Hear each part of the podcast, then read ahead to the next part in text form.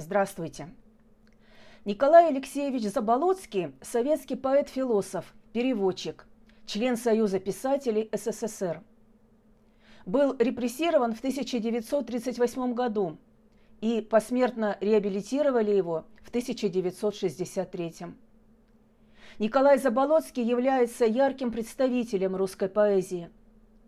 В ранних работах поэта можно наблюдать идеи футуризма – но позднее автор находит свой неповторимый индивидуальный стиль.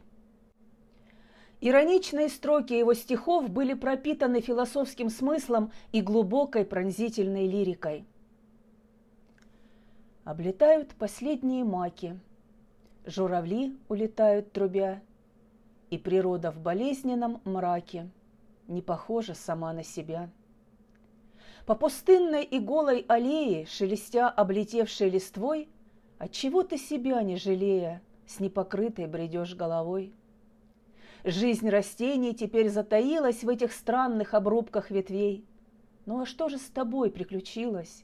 Что с душой приключилось твоей?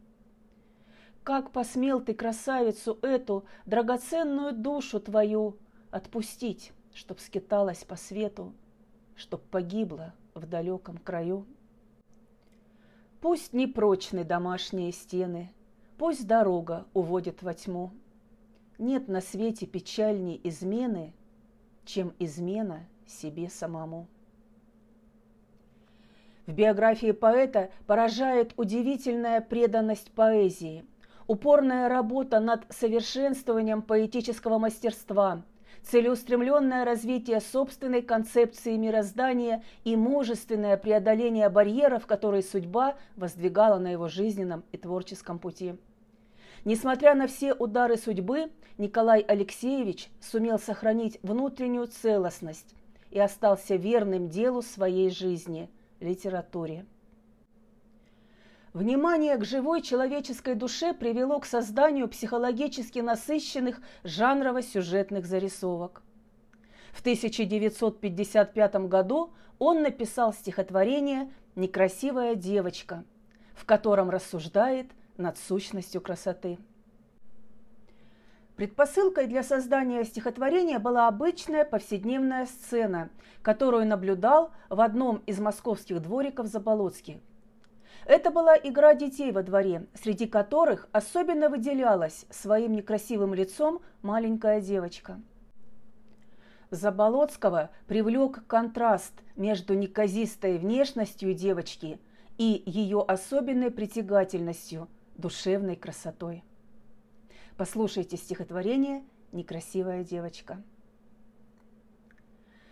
Среди других играющих детей она напоминает лягушонка – Заправлена в трусы худая рубашонка, колечки рыжеватые кудрей рассыпаны, рот длинен, зубки кривы, черты лица остры и некрасивы. Двум мальчуганам, сверстникам ее, отцы купили по велосипеду. Сегодня мальчики, не торопясь к обеду, гоняют по двору, забывши про нее. Она ж за ними бегает по следу. Чужая радость так же, как своя, томит ее, и вон из сердца рвется. И девочка ликует и смеется, охваченная счастьем бытия. Ни тени зависти, ни умысла худого еще не знает это существо. Ей все на свете так безмерно ново, так живо все, что для иных мертво. И не хочу я думать, наблюдая, что будет день, когда она, рыдая, увидит с ужасом, что посреди подруг она всего лишь бедная дурнушка. Мне верить хочется, что сердце не игрушка, сломать его едва ли можно вдруг. Мне верить хочется, что чистый этот пламень, который в глубине ее горит, всю боль свою один переболит и перетопит самый тяжкий камень.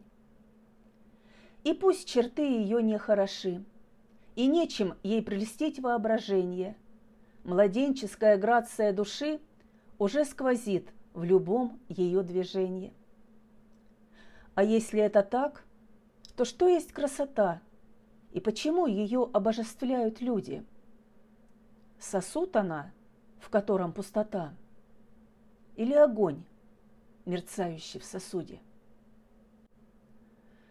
В названии стихотворения заключена основная мысль. Оно отражает его проблематику. Прочитав само стихотворение, многие, несомненно, выразят согласие с мнением Заболоцкого, что человека больше украшает не красивая внешность, а его внутренняя душевная красота, и что она намного важнее и привлекательнее.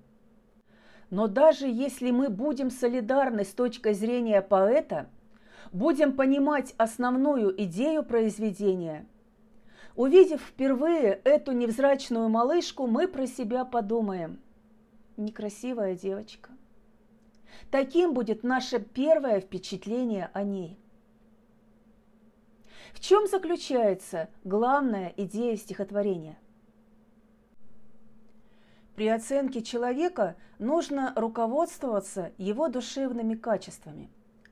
Соотношение внешней и внутренней красоты – основная тема стихотворения. Внутренняя красота в людях является более важной, важнее, чем внешняя. Бывает, что красивая оболочка скрывает пустоту, внешность зачастую обманчива. Далеко не всегда окружающим удается разглядеть прекрасное за безобразным.